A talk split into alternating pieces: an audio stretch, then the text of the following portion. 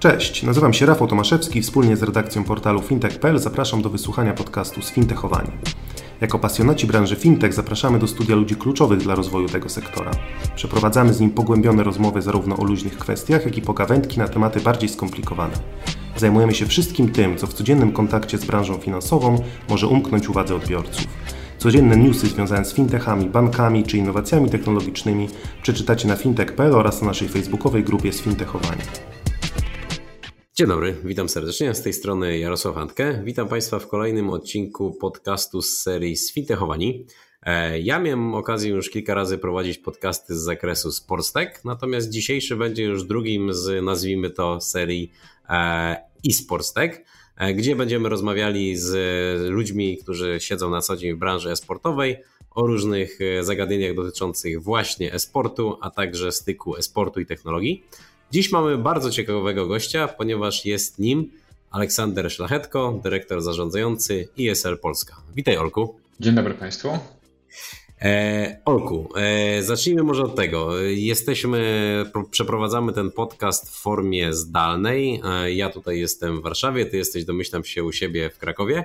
E, powiedz mi, jak przed okresem pandemii wyglądała Twoja praca, jeśli chodzi o lokalizację, bo wiadomo, że geograficznie masz blisko do Katowic, gdzie jest duże wasze biuro, tam ponad 100 osób, jeśli dobrze pamiętam, pracujących. Na pewno bywałeś też często w biurze warszawskim, gdzie też parędziesiąt osób e, pracuje. Teraz pewnie e, w tych biurach bywasz troszkę rzadziej. Jak to u ciebie się zmieniło od marca tego roku?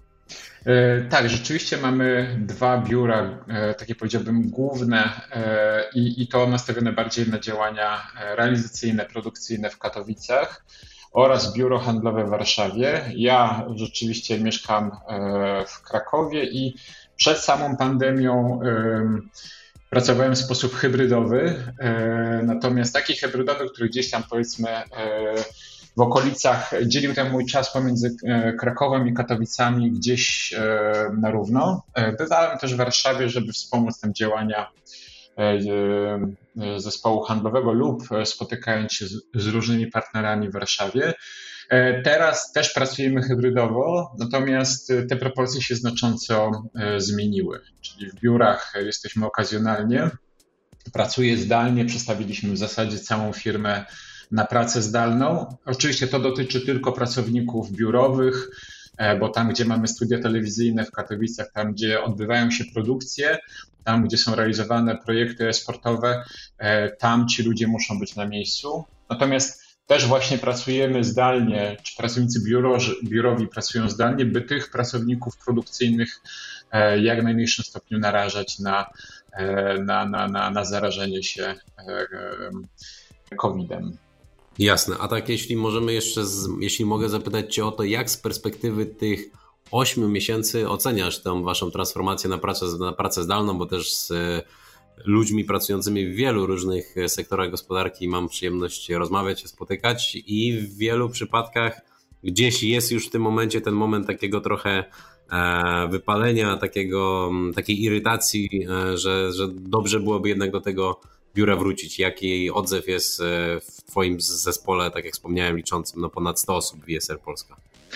E, no my mieliśmy taką, e, my mieliśmy tranzycję, powiedziałbym, na, e, zrealizowaną na bardzo przyspieszonym tempie, w bardzo przyspieszonym tempie, bo w zasadzie, jak się nie mylę, byliśmy pierwszą firmą, która stała się ofiarą tegorocznej tak, pandemii. Koniec. Tak, ta decyzja, chyba pierwsza decyzja administracyjna wydana e, w związku z pandemią dotknęła nas e, na 10 godzin przed otwarciem e, spotkań. I to był tak na dobrą sprawę pierwszy nasz taki organizacyjny szok i pierwsze takie organizacyjne wyzwanie, które musieliśmy w bardzo, bardzo krótkim czasie zrobić, żeby event się odbył. Event się odbył, ale już powiedzmy do tej historii tak nie chcę bardzo wracać, bo, bo ona się chyba e, medialnie e, też miała swoje życie.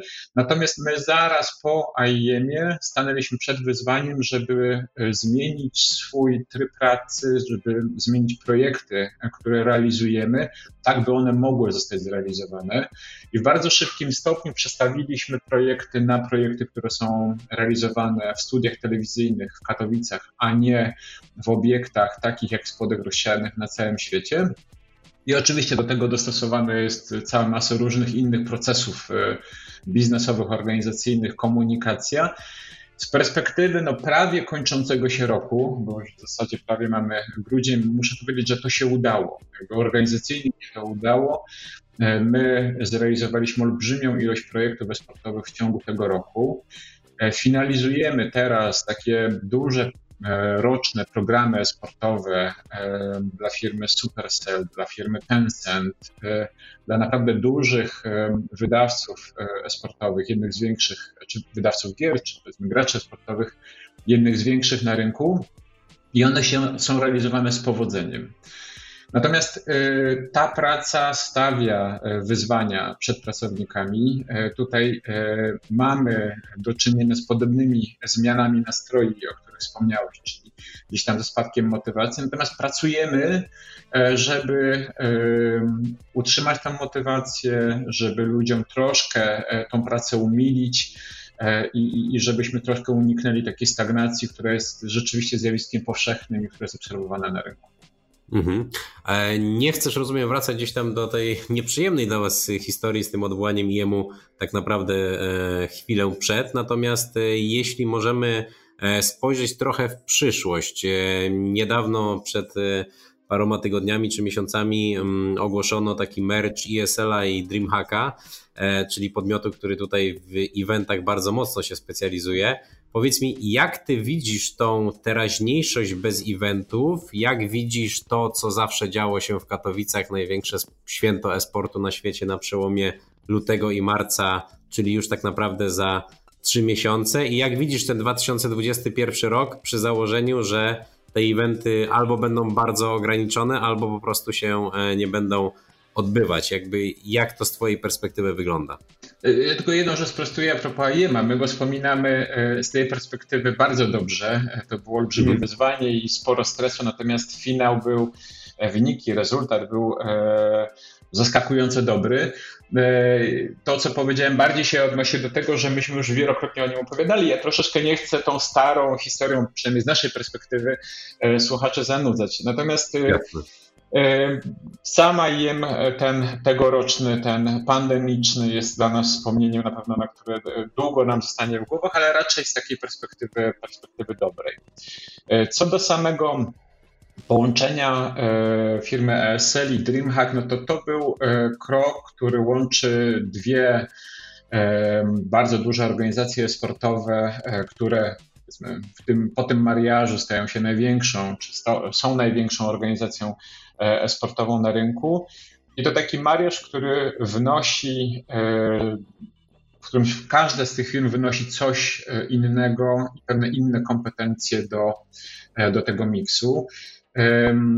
DreamHack, no legendarna firma organizująca te olbrzymie lany, olbrzymie festiwale, takie spotkania dla amatorów, fanów, bardzo liczne, o bardzo specyficznej charakterystyce.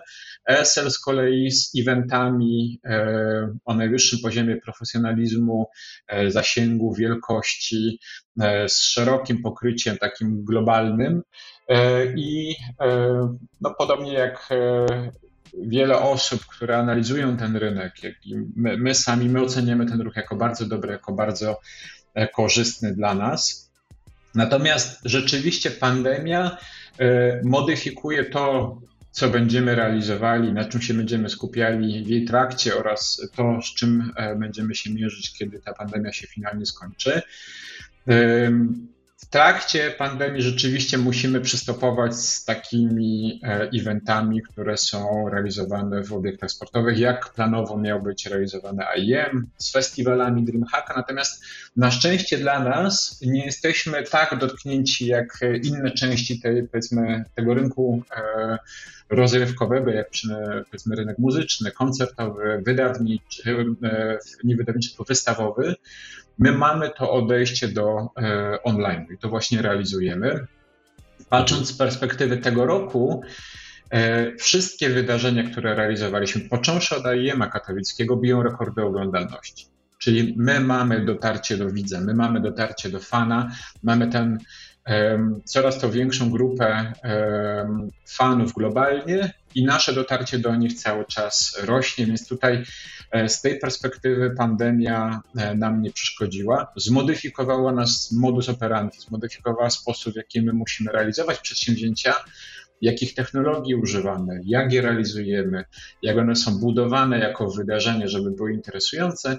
Natomiast mamy to szczęście, że mamy chętnych, którzy chcą te wydarzenia oglądać. Mhm. A powiedz proszę jeszcze precyzując, jakie macie plany na AIM 2021? Czy jest tam jakaś furtka na to, że jeżeli, no bo mamy tak naprawdę do tego momentu trzy miesiące, jeżeli gdzieś tam ta liczba nowych zakażeń będzie dalej w trendzie spadkowym? Czy macie jakąś furtkę na to, że chociaż częściowo ten event, jeżeli byłyby takie wtedy regulacje na to pozwalające, mógłby się odbyć z udziałem e, chociaż częściowo publiczności? Znaczy myśmy przez długi czas e, pracowali w założeniu kilku alternatywnych scenariuszy, tak by o, każdy z nich był możliwy do realizacji do możliwie późnego momentu e, i e, tak by możliwie długo czekać na to, żeby którejś z nich z tej mapy skreślić. I Jednym z tych scenariuszy był, e, była realizacja AIM-a w Spodku i ewentualnie w MCK-u z kilkoma różnymi wariantami, kilkoma różnymi modelami, e, jak to mogłoby być. Oczywiście wtedy ocenialibyśmy sytuację na rynku, ocenialibyśmy sytuację pandemiczną i, tak jak powiedziałeś, gdzieś tam e, który z tych scenariuszy stałby się finalnie e, bardziej prawdopodobny i byłby tym, który byśmy zrealizowali. Natomiast e, te plany zostały przekreślone przez decyzję, no znowu administracyjną, natomiast rozumiemy, takie są czasy, w której to w MCK jest zorganizowany szpital polowy który hmm. chyba już ruszył albo rusza i on będzie działał do kwietnia. Więc no to niestety dla nas, dla naszych fanów, dla wszystkich fanów e-sportu w Polsce znaczy, no e, przyszłoroczna IEM nie odbędzie się w Spodku. Hmm. Nie odbędzie się w MCK-u. E, no nie możemy robić wydarzenia sportowego, gdzie za drzwiami mamy, mamy szpital, gdzie mamy tam cierpiących ludzi i, i, i walczących o, o gdzieś tam wyzdrowienie z tą, e, z tą pandemią. A e, w związku z tym będzie realizowany tak jak większość wydarzeń, które robimy w tym roku. Czyli jako wydarzenie, które odbędzie się e, onlineowo, które my będziemy produkowali znowu przy wykorzystaniu możliwie jak najbardziej atrakcyjnych, najnowszych technologii. E, natomiast takiej dokładnej recepty, e, jak będzie, jak finalnie ono będzie wyglądało, jeszcze nie podam, dlatego że ciągle jeszcze e, nad tym pracujemy. Ciągle jeszcze mamy kilka scenariuszy, które są alternatywne, natomiast z tych scenariuszy wypadł niestety katowicki spodek.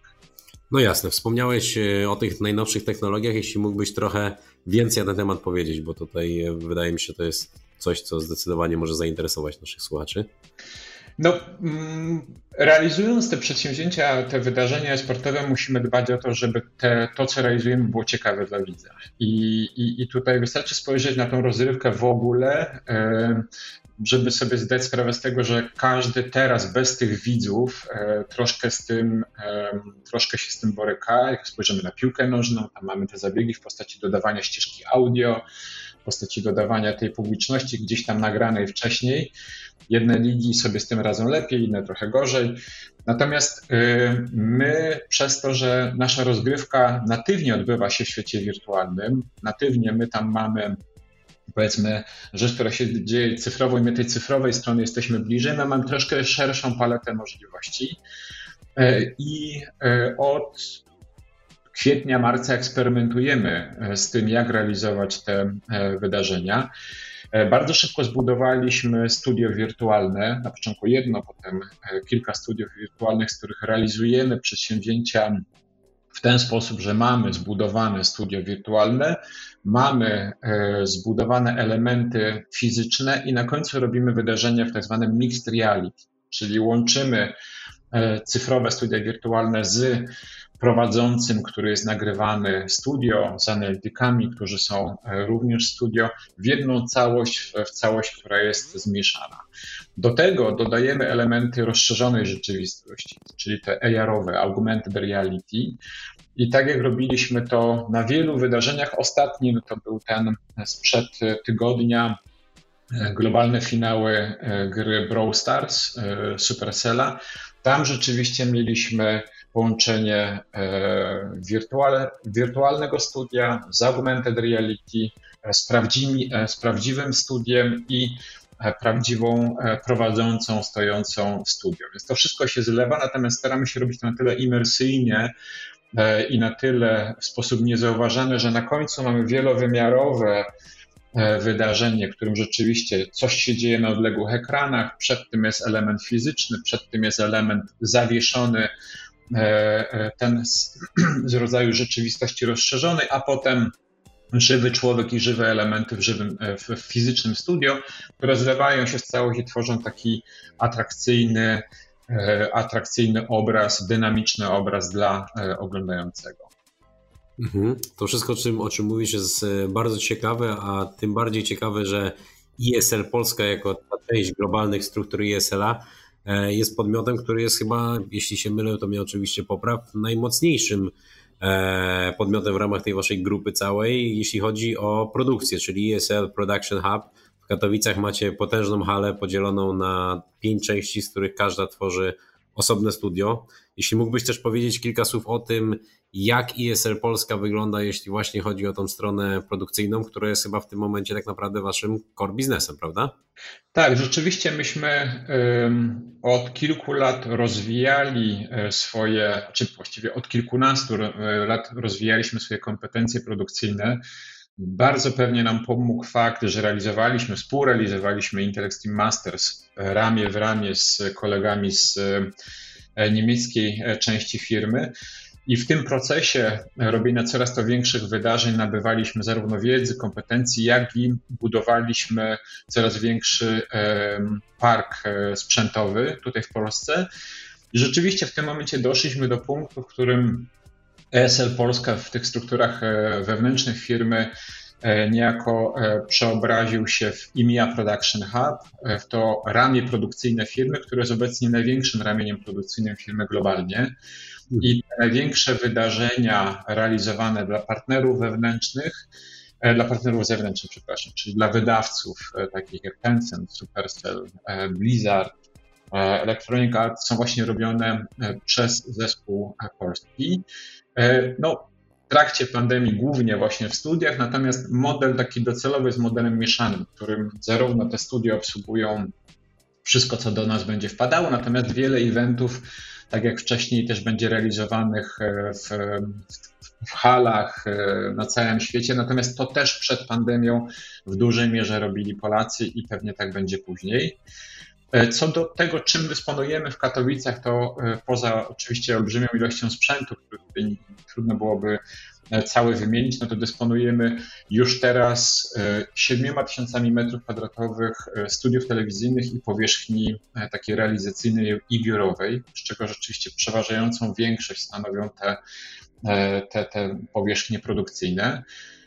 Tych Mamy starą arenę, tak ją nazywamy, to pierwsze studio, które powstało w 2016 roku i ten nowy budynek, w którym tych studiów mamy pięć, ten o którym wspomniałeś, który już jest dużo bardziej nowoczesnym obiektem o dużo większych możliwościach e, produkcyjnych.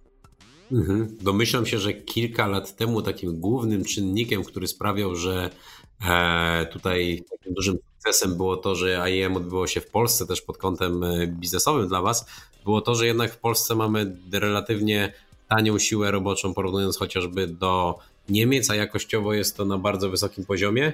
E, domyślam się, że teraz po kilku latach to e, w tym momencie już nawet nie tylko ta kwestia finansowa, że tutaj po prostu jest tańszy pracownik, ale też e, ta najwyższa światowa jakość też jakby jest odbierana przez waszych kolegów centrali jako ten najważniejszy czynnik, prawda?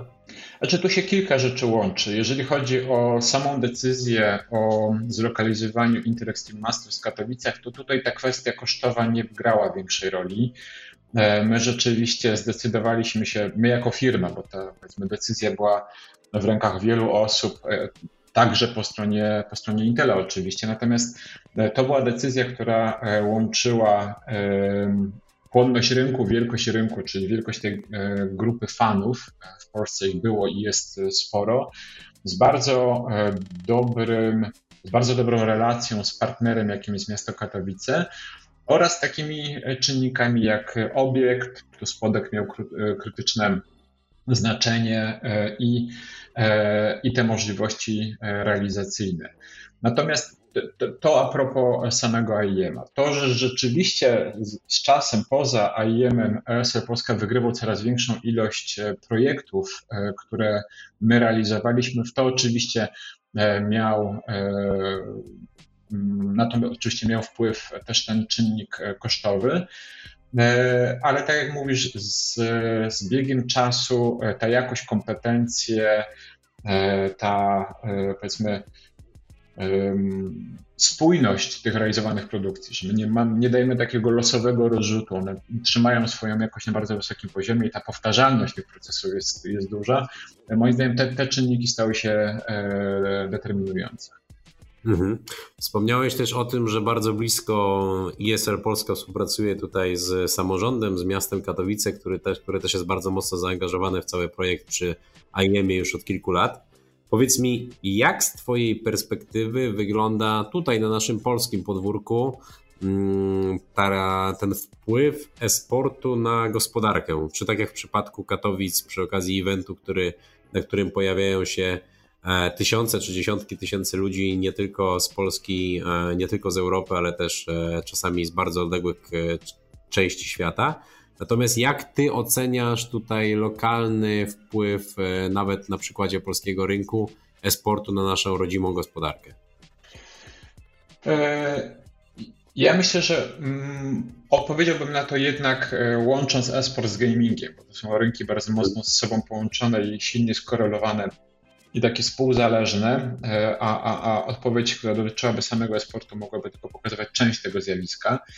Rzeczywiście i zaczynając od samych Katowic jako takich, Katowice w tym 2012-2013 roku postawiły na, e, na e-sport i z tej perspektywy tych siedmiu lat wydaje mi się, że miasto jest zadowolone z tej transformacji, która się była na poziomie zarówno wizerunkowym, e, jak i e, w ślad za czym poszła, poszły pewne decyzje biznesowe. Miasto jest na takiej drodze tranzycji e, z e, przemysłowego, kopalnianego miasta ku miastu e, nowych technologii. Wydaje mi się, że kolejne etapy tego rozwoju realizuje. To finalnie należałoby potraktować jako pośredni wpływ zaangażowania w gaming, esport, pośredni wpływ AIM-a, natomiast tam też może się doszukiwać samych bezpośrednich korzyści e, ekonomicznych dla miasta, które wynikają z organizacji tych eventów e, w trakcie roku.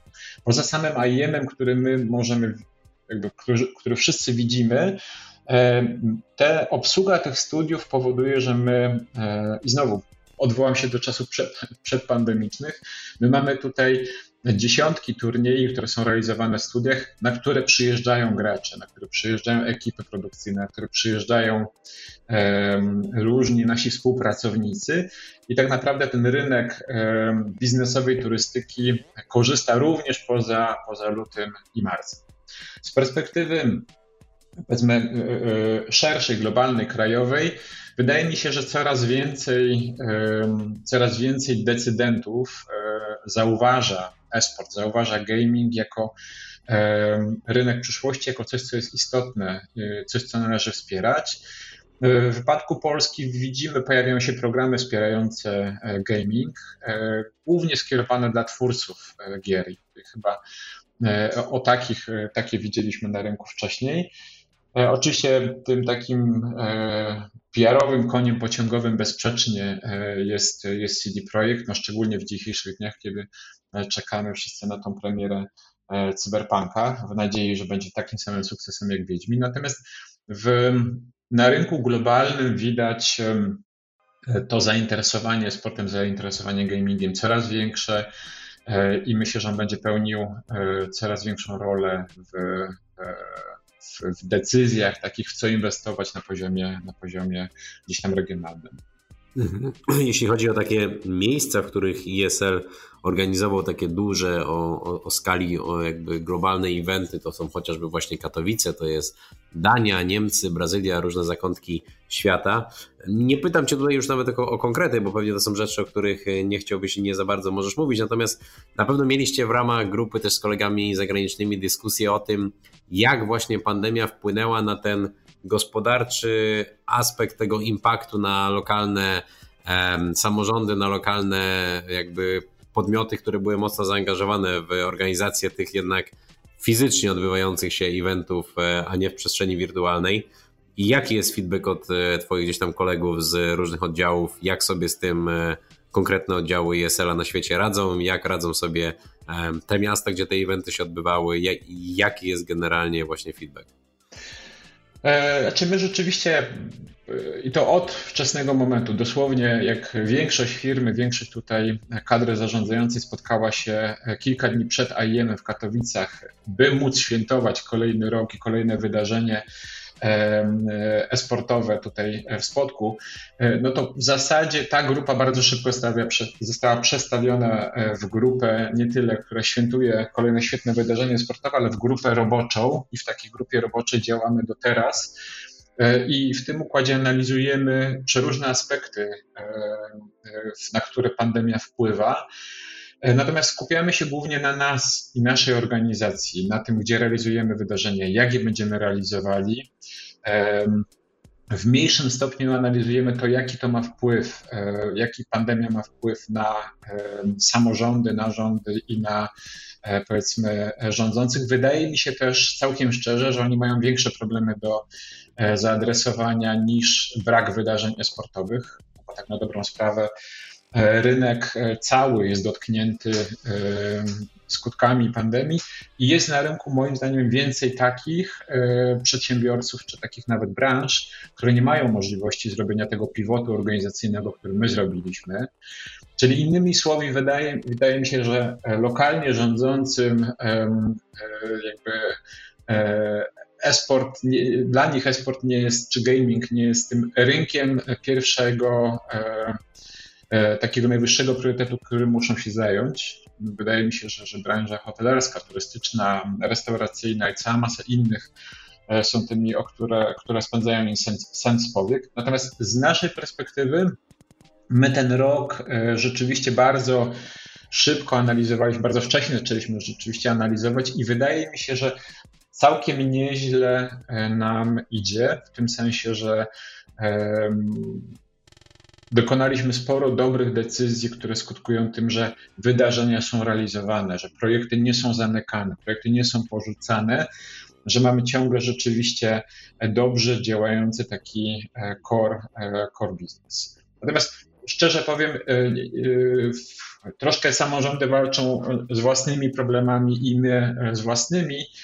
I, i tutaj my nie do końca mamy możliwość pomocy miastom, e, w których nasze wydarzenia się odbywały, natomiast wydaje mi się też całkiem szczerze, ich brak nie jest podstawowym problemem e, e, tych, tych rządzących na poziomie regionalnym. Z pewnością, natomiast gdzieś tam lokalnie się na pewno odbija też na osobach, które przy tych eventach pracowały, chociażby jako katererzy i gdzieś to w wielu innych obszarach. Teraz jeszcze chciałem zapytać Cię o jedną rzecz, ponieważ teraz niedawno w październiku stuknęły Ci 4 lata od kiedy jesteś w VSL Polska. 15 e, lat wcześniej pracowałeś w firmie technologicznej Intel. Jeżeli miałbyś porównać ten czas e, i te organizacje na poziomie tego, jaka jest ich specyfika tych e, dwóch światów, w jakim stopniu różni się ich dynamika pracy, w czym są one podobne, na ile ESL przez te wszystkie lata stał się już taką korporacją w pełnym tego słowa znaczeniu, to jakbyś na tak postawione pytanie odpowiedział? Intel przede wszystkim jest takim, e, jest bardzo starą firmą, jakby firmą, która miała mnóstwo czasu na to, żeby e, stworzyć pewne procesy, e, stworzyć zasady, uzbroić się w pewne narzędzia. I rzeczywiście w momencie, w którym przez te kilkanaście lat, kiedy pracowałem w Intelu, to, mm, to było dla mnie olbrzymie doświadczenie, bo mogłem się nauczyć tego, jak firma powinna być zorganizowana w takim dużym globalnym e, przedsiębiorstwem móc efektywnie zarządzać. prawda jest taka, to nie jest moje, ale ktoś kiedyś powiedział, że nie ma innego sposobu zarządzania firmą globalną niż sposób korporacyjny. Jakby są tacy, którzy się troszkę e, jeżą, mówią, że korporacje e, nie, nie są idealne. Mówię oczywiście o sposobie, sposobie ich realizacji celów biznesowych i zarządzania, natomiast rzeczywiście to jest jedyny sposób zarządzania firmą w sposób, sposób efektywny. Natomiast w tym, ile pojawia się procesów, ile jest narzędzi, też można przesadzić. I Intel rzeczywiście jest firmą E, powiedziałbym, bardzo mocno uprocesowioną, natomiast firmą, która jest bardzo stabilna, natomiast y, czas podejmowania decyzji, czas reakcji na zmiany rynkowe w tej firmie też nie jest najszybszy, przez to, że tak na wielu poziomach te decyzje są współdzielone, jest tak wielu stakeholderów, tak proces podejmowania decyzji jest, jest trudny. Teraz, jeżeli chodzi o ESL-a, to to, co mi się zawsze podobało w, tym, e, w tej firmie i w tym, co ja mam przyjemność robić w firmie, czyli zarządzać tym polskim oddziałem, że przełożenie decyzji na realizację może się odbywać niemalże, niemalże e, od razu.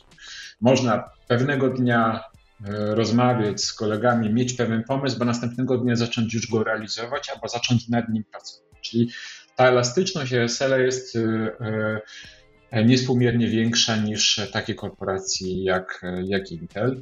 Natomiast to też ma pewne swoje minusy. Po przejściu do ESL-a pierwsza moja konstatacja jest taka, ta firma miała bardzo mało procesów i bardzo mało narzędzi. Rzeczywiście przez te 4 lata myśmy mm, odbyli olbrzymią drogę, wprowadzając bardzo dużo procesów i wprowadzając bardzo dużo narzędzi, raportowanie zarządcze, systemy HR-owe, systemy zakupowe, systemy do sprzedaży, ich spięcie, ich integracja, e, wszystkie ujednolicenie systemów na poziomie globalnym, żeby powiedzmy każda z e, komórek nie działała w oparciu o, o, o inne oprogramowanie. I tak naprawdę my jesteśmy od tych czterech lat w ciągłej tranzycji. E, tutaj nie ma rzeczy stałych, tu ciągle się jedno wdrożenie zazębia z kolejnym i jedna zmiana organizacyjna z kolejną.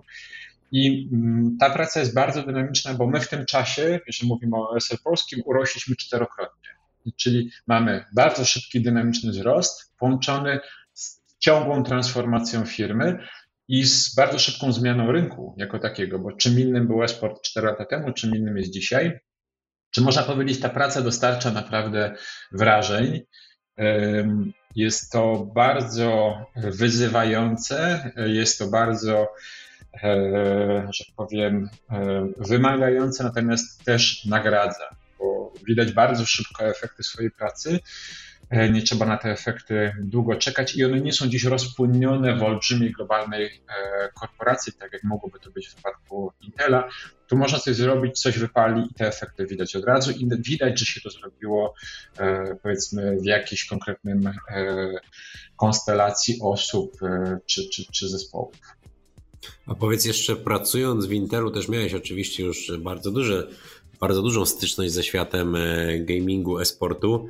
Czego się nie spodziewałeś wtedy, jak przechodziłeś do ESL-a? W sensie, co cię zaskoczyło, co było takim wielkim wow, że wyobrażałeś sobie to zupełnie inaczej i na ile twoje postrzeganie e-sportu i gamingu zmieniło się po tym, jak przeszedłeś na tą drugą stronę barykady, tak nazwijmy to, czyli nie, nie byłeś już pracownikiem firmy, która jest zaangażowana też jako e, też tytularny sponsor największego tutaj eventu przez ISL tworzonego właśnie w Katowicach, ale przeszedłeś właśnie na tą drugą stronę barykady i widziałeś to wszystko od drugiej strony.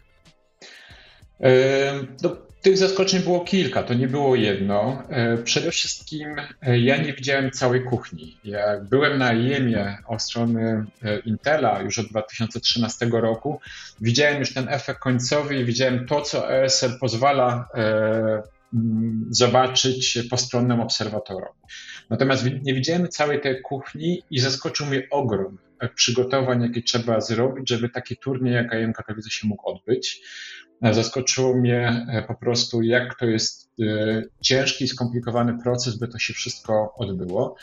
Zaskoczyło mnie to, że ESL tak naprawdę jest dużą filmą telewizyjną w pewnym rozmiarze, bo nie tylko, natomiast w obszarze telewizyjnym jest dużym studiem produkcyjnym, które można było porównać do innych studiów produkcyjnych realizujących wydarzenia telewizyjne na najwyższym poziomie, które pewnie można porównać z firmami realizującymi z jednej strony, nie wiem, olimpiadę, finały Ligi Mistrzów, wydarzenia rozrywkowe, koncerty czy telewizyjne, E, z bardzo zaawansowaną technologią, z bardzo zaawansowanymi kompetencjami e, ludzi, jeżeli chodzi o tą realizację telewizyjną. Ja wiedziałem, że tam jakaś telewizja jest, natomiast ten e, poziom profesjonalizacji był dla mnie rzeczywiście sporym, sporym zaskoczeniem. Zaskoczyło mnie też pewnie to, bo ja przywykłem do tego świata takiego Office'owo Microsoftowego i mylnie zakładałem, że wszyscy tak naprawdę używają tego środowiska, gdzie się okazało, że tak naprawdę jest cała masa narzędzi e, software'owych, które firmy te powiedzmy nowsze, bardziej technologiczne używają, e, których ja nie znałem, których się musiałem nauczyć. E, Tableau, e, Slacki, e, całe środowisko Google'owe zamiast Microsoftowego. No sporo było takich transformacji do, do, innych, do innych narzędzi, które, które są wykorzystywane tutaj, a innych, które są wykorzystywane w tym świecie właśnie powiedzmy Intela, Microsoftu, Cisco czy tych firm odrobinę starszych. A powiedz jeszcze, jak z perspektywy i Intela, i teraz ISL-a widzisz e, zasadność i sens angażowania takich właśnie podmiotów e, jak Intel czy i inne e, firmy z tejże branży, biorąc pod uwagę takie cechy szczególne, nawyki grupy docelowej konsumentów e-sportu, czyli jakby co stoi za tym, że takie podmioty jak Intel decydują się na to, żeby tak mocno wchodzić w ten ekosystem? Znaczy myślę, że tutaj jest y, kilka czynników, które jest istotne. Grupa docelowa, e, ci fani sportu e, bardzo szybko rośnie i tu już mówimy rzeczywiście o setkach milionów, setkach milionów fanów na całym świecie i Pierwszymi firmami, które tym rynkiem były zainteresowane, to były firmy te technologiczne, firmy e, endemiczne, e, takie właśnie jak Intel.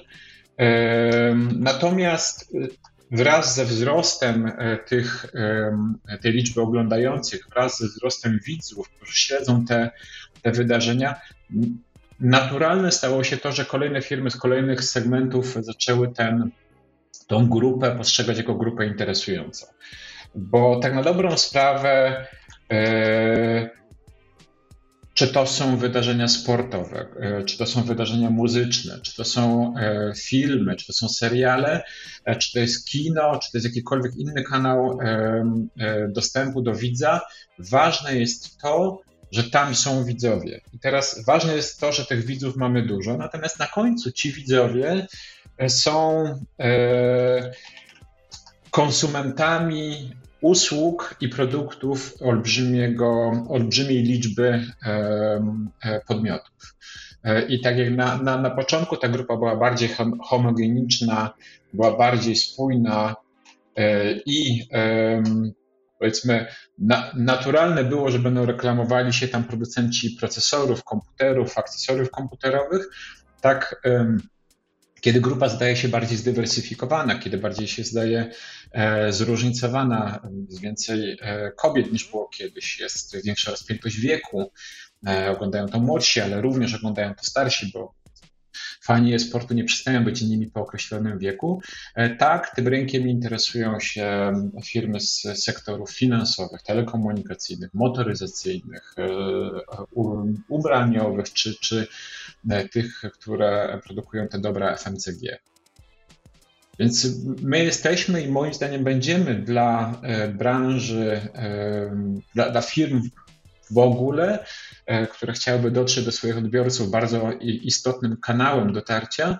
E, natomiast wydaje mi się, że firmy technologiczne ciągle będą w tym e, wiodły prymat, ze względu na to, że to połączenie jest szczególnie istotne. Powiedz jeszcze, Olku, jak z Twojej perspektywy wyglądają te prawdziwe, rzetelne, realne liczby dotyczące właśnie konsumentów e-sportu, może ubierzmy to trochę szerzej, konsumentów e-sportu, ale też ludzi, którzy pasjonują się gamingiem w Polsce, ponieważ bardzo różne badania są na rynku. Trafiłem kiedyś na badania, które pokazuje, pewnie licząc razem z ludźmi, którzy jadą z tramwajem czy metrem, grają sobie na mobilu jakąś tę gierkę, że jest w Polsce 16 milionów graczy, co moim zdaniem jest kilkukrotnie zawyżoną liczbą. Widziałem też badania, które pokazują, że jest to mniej więcej na poziomie 3,5 miliona. Jak ty po tych e, paru latach wewnątrz tej organizacji, po pewnie wielu rozmowach na ten temat z ludźmi z, zajmującymi się bardzo różnymi rzeczami, jak ty tak realnie oceniasz liczbę osób, które e, mówiąc kolokwialnie, jarają się graniem albo lubią oglądać to, jak grają inni w Polsce? E, no ja zacznę może od tych danych e, globalnych, e, zanim przejdę do Polski, która rzeczywiście ma tych, tych danych troszkę, troszkę mniej. W tym 2020 roku mówi się, że zbliżamy się do 500 milionów fanów e-sportu na świecie. To jest tam 480-490 bodajże. E, I oni się dzielą na fanów okazjonalnych i tych entuzjastów. Okazjonalnych definiuje się jako takich, którzy rzeczywiście raz na jakiś czas też mają świadomość sportu jako takiego, wiedzą czym on jest i raz na jakiś czas zdarzy mi się obejrzeć jakiś mecz, a ci entuzjaści to są e, to są e, gdzieś tam e, tacy, którzy troszkę częściej tej rozrywce poświęcają, e, poświęcają więcej uwagi. E, jeżeli chodzi o Polskę, to rzeczywiście nie ma dobrych danych, tak, tak powiem od, od razu. E, są dane e, mniej lub bardziej optymistyczne. Wydaje mi się, że dane, które pokazują, że tych fanów jest w okolicach 3 milionów, chyba są najbardziej e, wiarygodne. Znowu przy tym założeniu podziału mniej więcej po pół pomiędzy widzami okazjonalnymi a entuzjastami. Natomiast, tak jak powiedziałem, spotkałem bardzo wiele różnych szacunków, mniej lub bardziej optymistycznych, które te, te dane mm, pokazują raz wyższe, raz niższe. Natomiast musimy rozróżnić, i to jest też czasami pomyłka, którą się robi, e, musimy rozróżnić fanów e, e-sportu e, oglądających od graczy. E, bo e, i, i jest ciężko powiedzieć, ile osób gra, natomiast ja byłbym w stanie zaryzykować, że jest to ponad 10 milionów jeżeli by wliczyć w to e, grających okazjonalnie na telefonach komórkowych, wydaje mi się, że ta liczba jest bardzo duża. Czy to jest co czwarty Polak? E, myślę, że jest to możliwe. Okej, okay. a i teraz może pytanie z gatunku tych trudniejszych. Jak odniesiesz się do określenia, że esport jest przehajpowany, e, mówiąc w cudzysłowie? Chodzi o to, że mm, bardzo dużo o tym o sporcie się mówi. Niektórzy twierdzą, nie tylko w Polsce, że że mamy bańkę, jeśli chodzi o e-sport, bo jeśli spojrzy się czasami na takie rzeczywiste liczby, chociażby osób śledzących pewne transmisje sportowe, to czasami te liczby są rzeczywiście bardzo, bardzo niskie e, względem tego, jak duży e, balonik się wokół e, tego dmucha. Mm, jako przykład mogę podać, że gdzieś tam miałem sam okazję kilka razy widzieć, gdzie podczas transmisji istotnych tutaj polskich rozgrywek sportowych w różnych, nazwijmy to w cudzysłowie, dyscyplinach. E, widzów, e, którzy online oglądali te transmisje, było na poziomie kilkuset osób. W dwóch czy trzech przypadkach nawet pamiętam, że było to kilkadziesiąt osób. E, powiedz mi, gdzie jest właściwie mm, ta realna liczba osób, które tym esportem są zainteresowane? Wcześniej rozmawialiśmy o tym, że pewnie około 3 milionów osób to są gdzieś osoby, czyli zarówno ci hard userzy, jak i ci okazjonalni.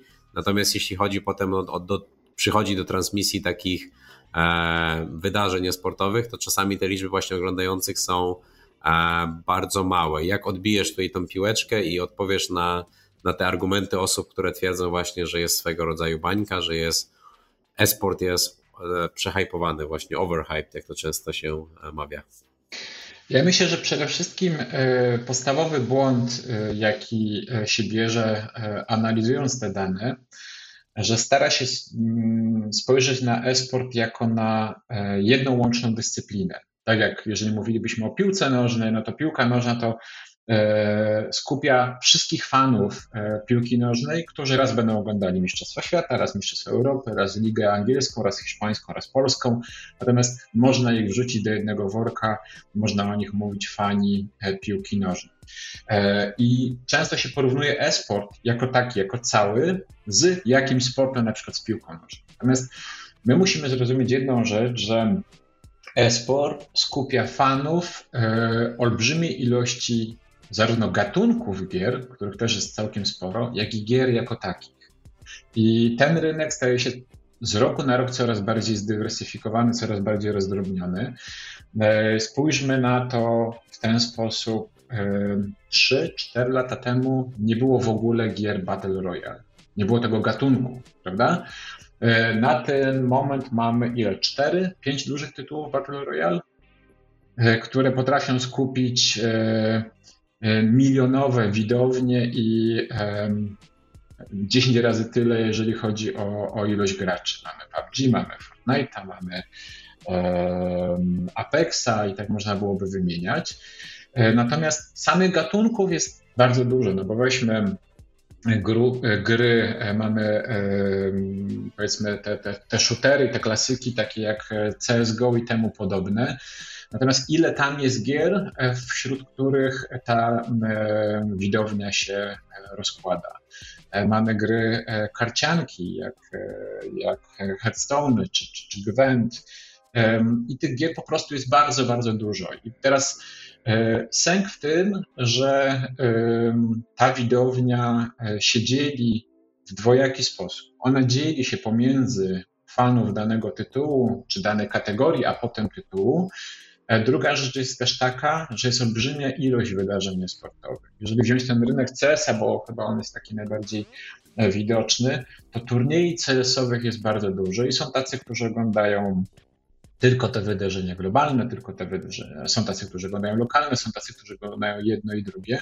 Generalnie rzecz biorąc, e, spytałeś o to, jak ja bym to odbił. Ja bym odbił to w ten sposób, że tak jak powiedziałem, rynek e, gamingu e-sportu jest niezmiernie, e, jest niezmiernie e, rozproszony, jest, mm, należałoby na niego spojrzeć holistycznie i takie właśnie są badania, czyli badania takich wywiadowni jak Newsu, e, one łączą E, a, nie powiedziałem jeszcze o różnych platformach dystrybucji kontentu, tak? bo też e, te prawa do jednego wydarzenia potrafią być tak rozproszone, że można zobaczyć pewne wydarzenie od telewizji linearnej, przez Facebooka, YouTube'a, Twitcha i jeszcze kilka innych mniejszych platform streamingowych. Więc tak jak powiedziałem, Newsu te dane łączy. Łączy zarówno kanały dystrybucji, łączy widownię, która podąża za różnymi wydarzeniami e, lokalnymi, globalnymi, które są dostępne wszędzie dla każdego widza,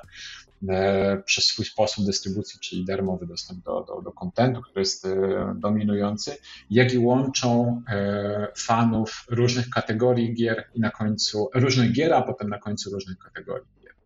Więc ja jestem za tym, że te dane są e, prawdziwe, nie mam powodów nie wątpić, natomiast ja rozumiem, jak mocno te dane są zdywersyfikowane.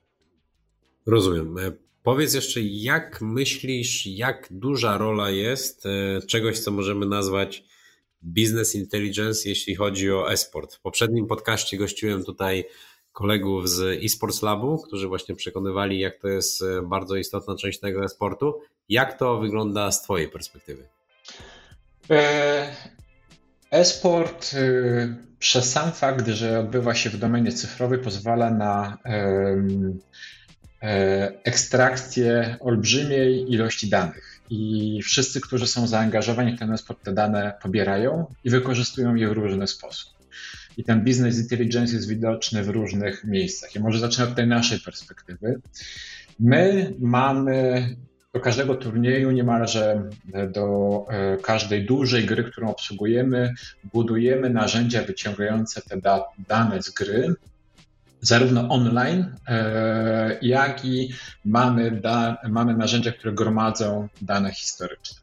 My to wykorzystujemy w głównym stopniu, żeby uatrakcyjnić tą produkcję. Czyli my zasilamy naszych komentatorów, analityków tymi danymi, by oni mogli powiedzieć, że to jest jego piąty headshot, że ten zawodnik ma taki ratio kill death, że ten zawodnik najczęściej wybiera tą pozycję, a ginie na tej pozycji.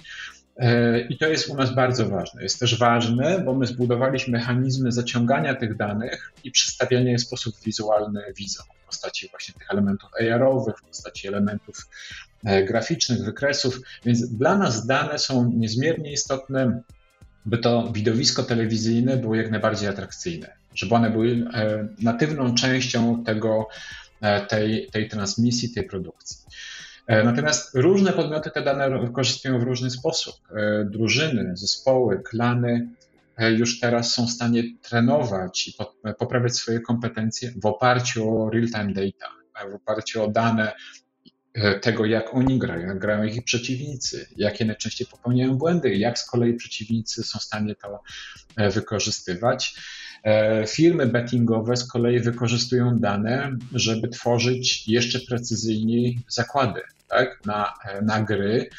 E, I e, e, pewnie tych przykładów można byłoby mnożyć. Natomiast big data jako takie jest coraz bardziej wykorzystywane na rynku jako mm, narzędzie do podejmowania w ogóle lepszych tych well-informed decisions, czy lepszych decyzji, które są podejmowane w oparciu o, o, o dane, a sam esport i gaming potrafi, pozwala na skwantyfikowanie wszystkiego, tak na dobrą sprawę. I teraz umiejętność e, tej ekstrakcji danych i ich analizy jest e, kluczowa do tego, żeby efektywnie realizować, te, efektywnie korzystać z business intelligence w swoich procesach biznesowych. Jasne. E, przechodzimy już powoli do końca naszej rozmowy. Chciałem zapytać Cię jeszcze teraz o taką kwestię. Portal fintech.pl jest portalem, jak sama nazwa wskazuje, o tematyce fintechowej. Często E, można przeczytać tam artykuły czy newsy dotyczące tego, co dzieje się, jeśli chodzi o aspekt technologiczny, dotyczący chociażby transformacji sektora bankowego itd. Tak itd. Akurat firma, w której ja pracuję, miała przyjemność też współpracować tutaj e, z Tobą Molku i z ESR-em Polska bodajże dwa lata temu, tak, to było już prawie dwa lata temu przy e, współpracy polskiego oddziału Mastercard przy Intel Extreme Master e, gdzieś tam w pewnym zakresie. Globalnie ESL e, ma partnera z, z tej branży PaySafeCard. Jak z Twojej perspektywy wygląda ten mariaż tego świata bankingu, gdzieś tam card scheme i innych podmiotów z tej branży z esportem? No bo jakby nie patrzeć, to w dużej mierze uważam, ten konsument esportu jest osobą, która jest e, bardzo atrakcyjna dla wielu podmiotów z tejże branży. No my do tej pory mieliśmy różnych partnerów, ja pewnie ich wszystkich historycznie nie, nie, nie jestem w stanie wymienić, natomiast mieliśmy różnych partnerów z tego e, sektora finansowego, które, którzy mm, realizowali jakieś działania e, sponsorskie czy promocyjne w, w ramach wydarzeń, które my, e, które my tworzymy. Ja się zgadzam, to, to jest ta grupa docelowa jest niezmiernie istotna dla e, tego segmentu, jak i dla wielu innych, ale wydaje mi się, że dlatego szczególnie, bo ten odbiorca e, e-sportu jest człowiekiem, który raz jest e, bardziej obeznany z technologią niż ktoś, kto powiedzmy korzysta z bardziej analogowych, starszych powiedzmy źródeł rozrywek. To jest osoba, która generalnie korzysta z komputera i częściej kupuje online produkty, usługi, która korzysta z, z dostawy jedzenia i ta osoba w sposób naturalny będzie korzystała z systemów płatności e, online'owych, e, z tych transakcji, które może, może robić za pomocą kart kredytowych, e, PayPali, PaySave'ów, Blika i, i, i wszystkich innych narzędzi płatniczych jako takich te narzędzia płatnicze, z kolei na tym rynku jest olbrzymia konkurencja, bo to ciastko jest bardzo duże, jest olbrzymia ilość pieniędzy do zarobienia. I myślę, że coraz więcej firm zdaje sobie sprawę z tego, że esport jest świetnym e, narzędziem do pozyskiwania klientów, do pozyskiwania klientów młodych, klientów, którzy wykorzystują te płatności, a którzy docelowo e, również będą e, klientami na bardziej poważne usługi bankowe czy usługi finansowe, na którzy ci młodzi, które ci młodzi ludzie będą wykorzystywali, jak będą wchodzili w swój okres dorosłości. Więc tak, my jesteśmy bardzo atrakcyjni dla, e, to co robimy jest bardzo atrakcyjne dla branży finansowej e, i wydaje mi się, że sporo przedstawicieli tej branży już to widzi e, i pewnie ci, którzy tego jeszcze nie robią, czyli którzy nie współpracują ze sportem, będą to robili w przyszłości.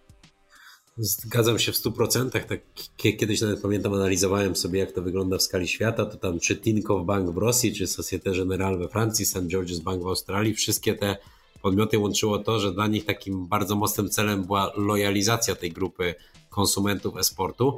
Jeśli mógłbyś właśnie powiedzieć, co jest takim szczególnym wyróżnikiem pod tą branżę istotnym e, z perspektywy właśnie tego konsumenta e-sportu, dlatego że jeśli spojrzymy chociażby na to, jak zachowują się ci ludzie, jeśli kupują wejściówki na e, chociażby wasz IEM, jaki jest e, gdzieś tam procent porzuconych koszyków, jak, jak ci ludzie reagują na komunikaty, które do nich docierają, w jaki sposób podejmują decyzje zakupowe, jeżeli na pewno nieraz takie rzeczy analizowałeś, więc jeśli mógłbyś o kilku takich trendach dotyczących tej konkretnej grupy konsumentów powiedzieć.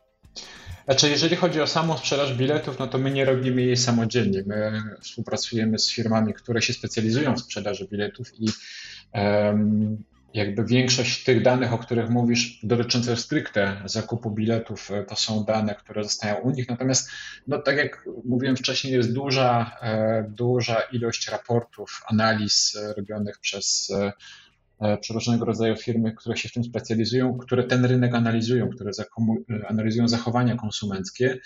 E, I no co wiemy? No wiemy, że to są fani, którzy dużo kupują cyfrowo, którzy są przyzwyczajeni do tego, żeby kupować produkty i usługi cyfrowe, które wbrew pewnym mm, powiedzmy stereotypom korzystają z legalnych źródeł czyli kupują te subskrypcje. Nawet kiedyś było takie badanie, które pokazywało wysoką korelację pomiędzy fanami e-sportu i subskrybentami, już nie pytam, której z tych platform, bodajże HBO Go.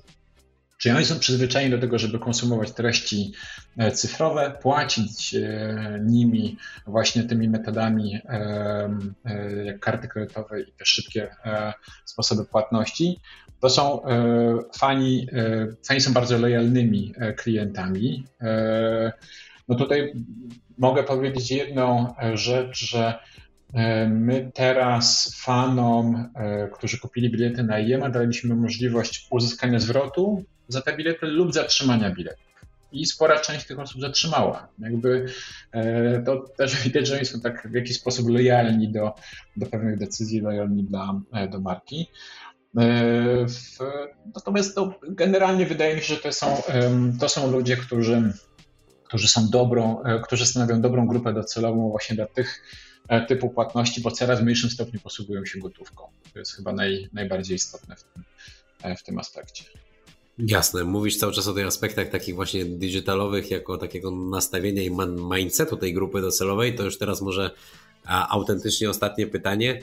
To jest oczywiście takie coś, czym możecie też jako ESL bardzo się chwalić, bo to wygląda świetnie, szczególnie gdzieś tam z ujęcia lotu ptaka. Mam tutaj na myśli te e, wielo, może nie kilometrowe, ale kilkuset metrowe kolejki e, przed e, spotkiem ludzi, którzy czekają na wejście na IEM, czasami ustawiają się tam nawet dzień wcześniej, około 21, 22. Jak wy właśnie na przestrzeni tych kilku lat, kiedy jesteś w organizacji i jak w perspektywie planów na kolejne lata, jak, jakie rozwiązania wdrażaliście, jakie planujecie też wdrażać, jeśli chodzi właśnie o e, stworzenie tego procesu, tego user experience po stronie klienta imprezy, jakie jest IEM, bardziej przyjemnym, bardziej takim E, smooth. E, no też jeśli tutaj chodzi właśnie o, o, same te kolejki, to często to jest wręcz coś, co jest częścią tej atrakcji pojechania na IEM. Tam często rodzą się przyjaźnie, ludzie nawiązują relacje, więc to jakby jak najbardziej jest częścią składową tego IEM-u. Natomiast pytam też troszkę szerzej, gdzieś tam e, jakieś narzędzia, które ułatwiałyby nie wiem, dokonywanie płatności u katererów, które ułatwiałyby całą tą ścieżkę przejścia przez strefę Expo, przez sam event. Jakby, jakbyś mógł w kilku zdaniach powiedzieć o tym, co już przez ostatnie kilka lat wdrażaliście, a co macie z tyłu głowy, żeby pewnie już nie w perspektywie 21, bo tak jak powiedzieliśmy, będzie to event w innej formie niż, niż standardowo, ale w perspektywie 22 i kolejnych lat, jak to e, chcielibyście usprawniać? Znaczy tutaj najpierw powiem o, o tym, co do tej pory. Rzeczywiście e, AIM ewoluował i za każdym razem e, od pierwszego w 2013 roku, przy którym już kolejka była i ta kolejka była spora, myśmy myśleli o tym, jak powinien ewoluować, żeby przychodziło na niego coraz więcej ludzi i abyśmy my mogli ich coraz lepiej e, pomieścić bez konieczności właśnie stania w takich kolejkach. I powiedzmy takim pierwszym krokiem milowym było to, że powstało MCK i mogliśmy od 2015, jak się nie mylę, robić wydarzenie w dwóch budynkach. E, potem zdaliśmy sobie sprawę z tego, że to są de facto bardzo bliskie, ale dwie grupy odbiorców, czyli ci, którzy przychodzą na expo i ci, którzy przychodzą na turniej, z pewną oczywiście e, tutaj e, z pewnym takim pokrywaniem się tych dwóch grup, natomiast jest, jest pewna rozbieżność. Kolejnym kroku rozdzieliliśmy czasowo te, te punkty, czyli Expo startowało gdzieś tam w okolicach 10 rano, a turnieje w okolicach 15, żeby rozłożyć te piki, żeby oni powiedzmy nie przychodzili e, o tej samej porze do obiektu. E, potem zdaliśmy sobie sprawę z tego, że tak jak ci widzowie Expo to są widzowie, którzy przychodzą na godzinę, na dwie i rotują, to też tak oczywiście tą my kolejkę wpuszczaliśmy do obiektu, tysiąc osób wychodziło, tysiąc osób wchodziło. Natomiast y, już w 2019 wprowadziliśmy, czy zamieniliśmy to, co było wcześniej bilety wcześniejszego wstępu na bilety. E, zaraz, czy to nie miało być 20? Tak, tak, przepraszam. Mi się niestety te jemy troszkę zlewają. E, planowaliśmy, to zrobiliśmy, no ale finalnie COVID e, to uniemożliwił. My w 2020 wprowadziliśmy, to był kolejny zabieg, który miał powiedzmy poprawić e, to, to, to wejście do budynku i zmniejszyć kolejkę, wprowadziliśmy bilety na konkretne miejsca, żeby ci, którzy idą do spotka, jakby już całkowicie im troszkę zmniejszyć to stanie w kolejkach. Natomiast co dalej, to jest bardzo, e, czyli powiedzmy pod, pod, podsumowując to, co miało miejsce do tej pory, robiliśmy różne zabiegi, żeby ten strumień ludzi zamiast przyjść w jednym momencie rano, żeby przychodził przez cały dzień, żeby ta kolejka była powiedzmy zawsze na e, nie wiem, 100 metrów, E, nigdy na 800 e, czy kilometr, e, żeby ten strumień po prostu się rozkładał przez cały, przez cały dzień. To tak jakby podsumowując to od początku do teraz. Natomiast jeżeli chodzi o przyszłość, to to jest niezmiernie ciekawe pytanie, na które chyba będzie ciężko odpowiedzieć, dlatego że przez czas trwania pandemii realizacja sportu bardzo mocno ewoluuje. To, co mówiłem na wstępie, te testy z E, wirtualną rzeczywistością, rozszerzoną, wirtualną, e, rozszerzoną e, rzeczywistością, mixed reality. Te wszystkie eksperymenty, które prowadzimy, prowadzą nas do ciekawych wniosków i całkiem możliwe, tego nie wiem, że zanim pandemia się skończy, powstanie nowa recepta na optymalne wydarzenie sportowe, które będzie inne niż to wydarzenie, które znamy z 2019 roku niż, czy, czy wcześniejszych lat. E, ja wydaje mi się, że za wcześnie, żeby wyciągać już wnioski i, i, tym bardziej się e, z nimi na tym etapie wczesnych analiz jeszcze dzielić. Natomiast wydaje mi się, że e, będzie, można się spodziewać sporego skoku w tym, jak będą realizowane wydarzenia sportowe. Mhm. No zdecydowanie myślę, że jest to taki temat e, zagadka i wszyscy będziemy e, śledzić zapartym chem, jak to się będzie rozwijać. E, bardzo chciałem Ci Orku podziękować za tą rozmowę. Czego mogę życzyć Tobie i organizacji, której przewodzisz, to chyba tego, żeby ta pandemia minęła jak najszybciej i jednak konsumenci e-sportu spragnieni też konsumowania tego w takim rzeczywistym świecie mieli możliwość pojawienia się na organizowanych przez Was eventach, w szczególności, że tak jak rozmawialiśmy, e, doszło do fuzji e, i ESL-a i DreamHacka. I myślę, że po tym mariażu to rzeczywiście ta, za, za, za tym światem eventów ci konsumenci sportu są bardzo mocno stęsknieni. I jednocześnie zachęcam Cię do śledzenia E, portalu fintech.pl nie tylko, aby e, odsłuchać naszego podcastu, ale też przeczytać o wielu ciekawych e, te tematach, posłuchać innych podcastów. Także jeszcze raz dzięki bardzo za poświęcony czas, za rozmowę i do usłyszenia. Ja bardzo dziękuję. Na pewno będę śledził Wasze poczynania i, i, i szukał tam ciekawych informacji, ciekawych podcastów z innymi, dzięki którym ja się czegoś więcej dowiem.